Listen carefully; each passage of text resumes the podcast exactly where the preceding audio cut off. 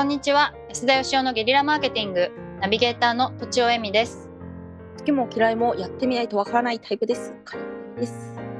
須田義雄です。まあはいそうですよ。わかんないですよ。好き嫌いは変わったりもしますしね。あ、そうか。そうですね。何回かやんないとわかんないしねそうですね。何が好きかとか聞かれると困りますよね、でもね、ほん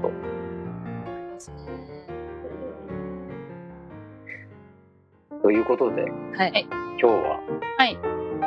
えー、とちお先生の新規事業について、えーはい。あのーなんかすごい面白いことを始めるって聞いたんでですね、ありがとうございます。それをぜひここでうんリスナーの皆さんに紹介したいと、ありがとうござい思いまして。はい、はい、ゲームでコーチングっていうんですよね。そうです。ゲームでコーチングというサービスですはい。ねはい、でこれをあの真面目に会社を作ってやろうとされてるわけでそうですはいはい なんか実際もともとその、えー、ととちおさん自身のそのお子さんとの経験からできてるわけですよねこのサービス。そうでそこをすねちょっとこうどういうものなのかっていうのを簡単に説明してほしいんですけど。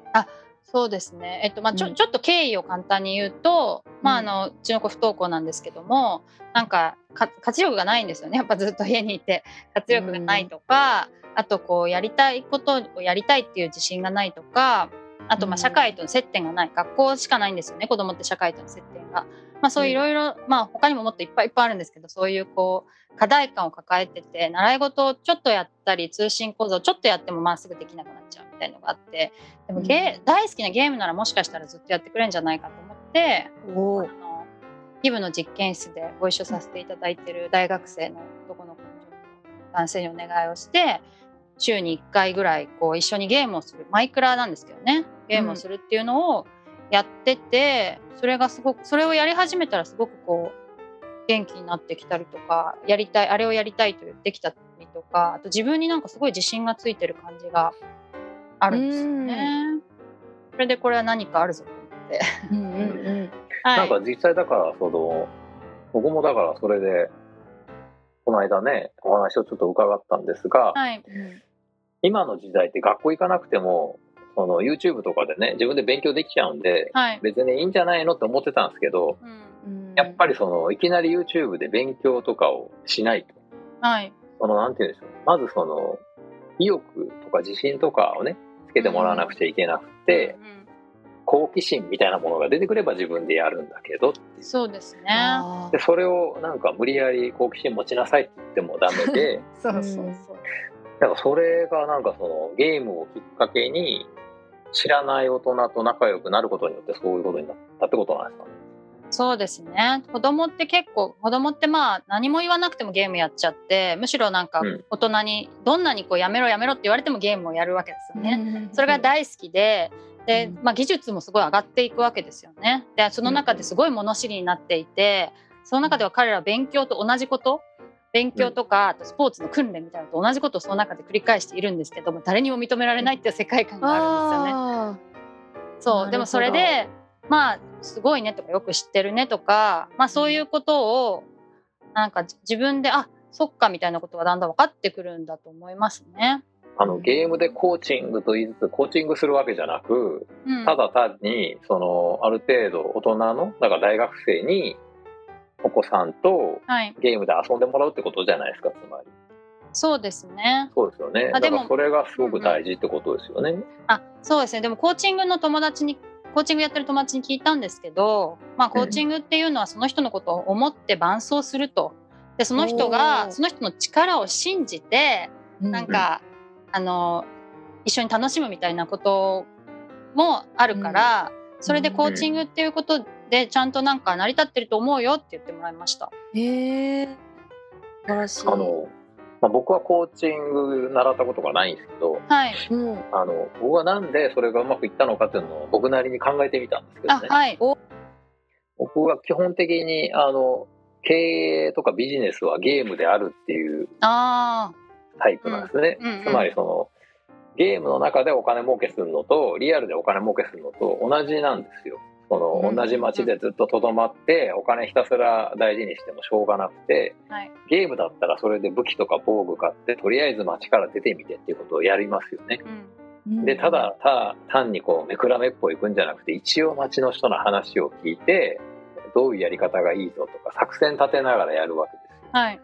でこれってリアルなビジネスでも全く同じなんですけどそのほとんどの人は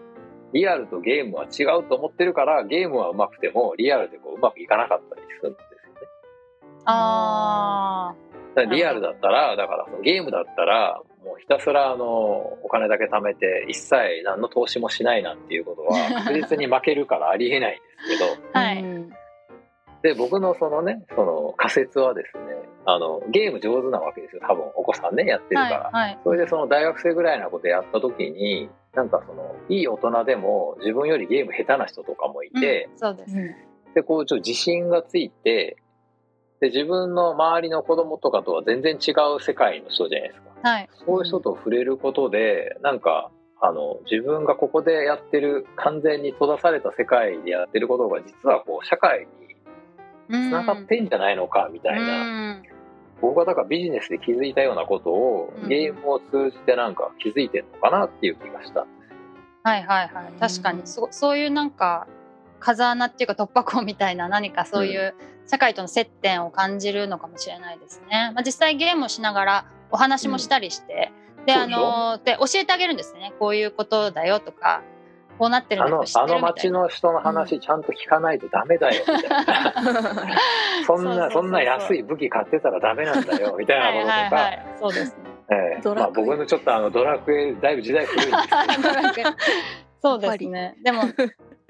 そういうことが普通に起きてますね。で子供ってあの教えられるばっかりで教える経験をさせてもらえないので。あであの実際でも教わるのって大人もそうだけどあんま好きじゃないじゃないですか。そうですね ね教える方がやっぱり気持ちいいし教。教えるんじゃなくてだから自分で学びたくなることが大事なんでしょうね。あそうですね。あ自分で好きで YouTube 見ながら学んで覚えたことを、まあ、誰かに伝えたり教えてあげるみたいなことがすごく自信につながるっていうのはあると思います。そうでしょうね。うん、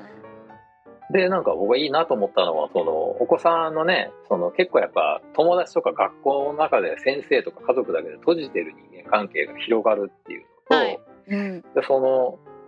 ゲームやってる大学生も特に今ねコロナで飲食とかのバイトも減ってきてる中ではい、そのゲームやって子供と遊んであげるだけでバイト料もらえるっていう結構なバイト料を払うわけでしょこれ。あそうです。そうですね、ちゃんとあのはい。普通のその最低賃金と言われるものよりはずっと高くお支払いしようかなとは思ってます。はい、そうですよね。はい。だからなんかどっちにとってもなんかメリットがあるというかううんん一石二鳥というかなんかやっぱりこう習わせるってなったら具体的にどういうことができるようになるのかみたいなところにねはい。行きがちなんですけど、うん。なんかその一歩手前の段階って今までなかったんで、そうですうん、でなんかまずちょっとはい。他の人とコミュニケーションするだけでね価値があるっていうかね。そうですね、大学生にこれは何を目的にやったらいいんですかって言われたんですけどおうん。それはあの子供がそのままの姿でなんかこう自信を持てるとか育っていけるみたいなまあ普段学校の仕組みに合わせなきゃいけないんで、そうじゃなくて自分の姿そのままでこう伸びていけるっていうところに立ち返るみたいなの 抽象的だけど、うんそういう目的ですっていうふうに説明したんですよね。なるほど。あはい、あんまだからね何か教えようとかせずにそうですね、教えないっていうのがコンセプトです。ーね純粋に一緒に遊んであげるだけでねで逆になんかそのゲームがなければはい、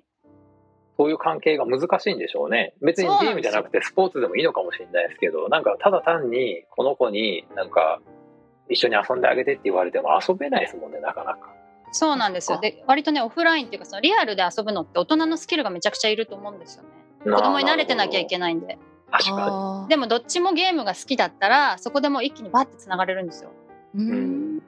それが結構やってみての実感ですね。いに。きなり子供よりもゲームが下手な人の方がいいんですか？そうとも限らないですか？そうとも限らないですけど、なんか俺のが、あうまいぜって言っちゃう大人の人はあんまり あんまり良くないですけど、自分のが知ってても子供が言ってくることちゃんと聞いてあげられる人がいいですね。なるほどね。はい。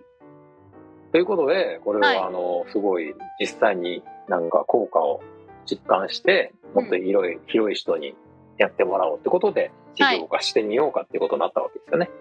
そうなんです。もう時間が少ないので募集募集をかけてもいいでしょうか。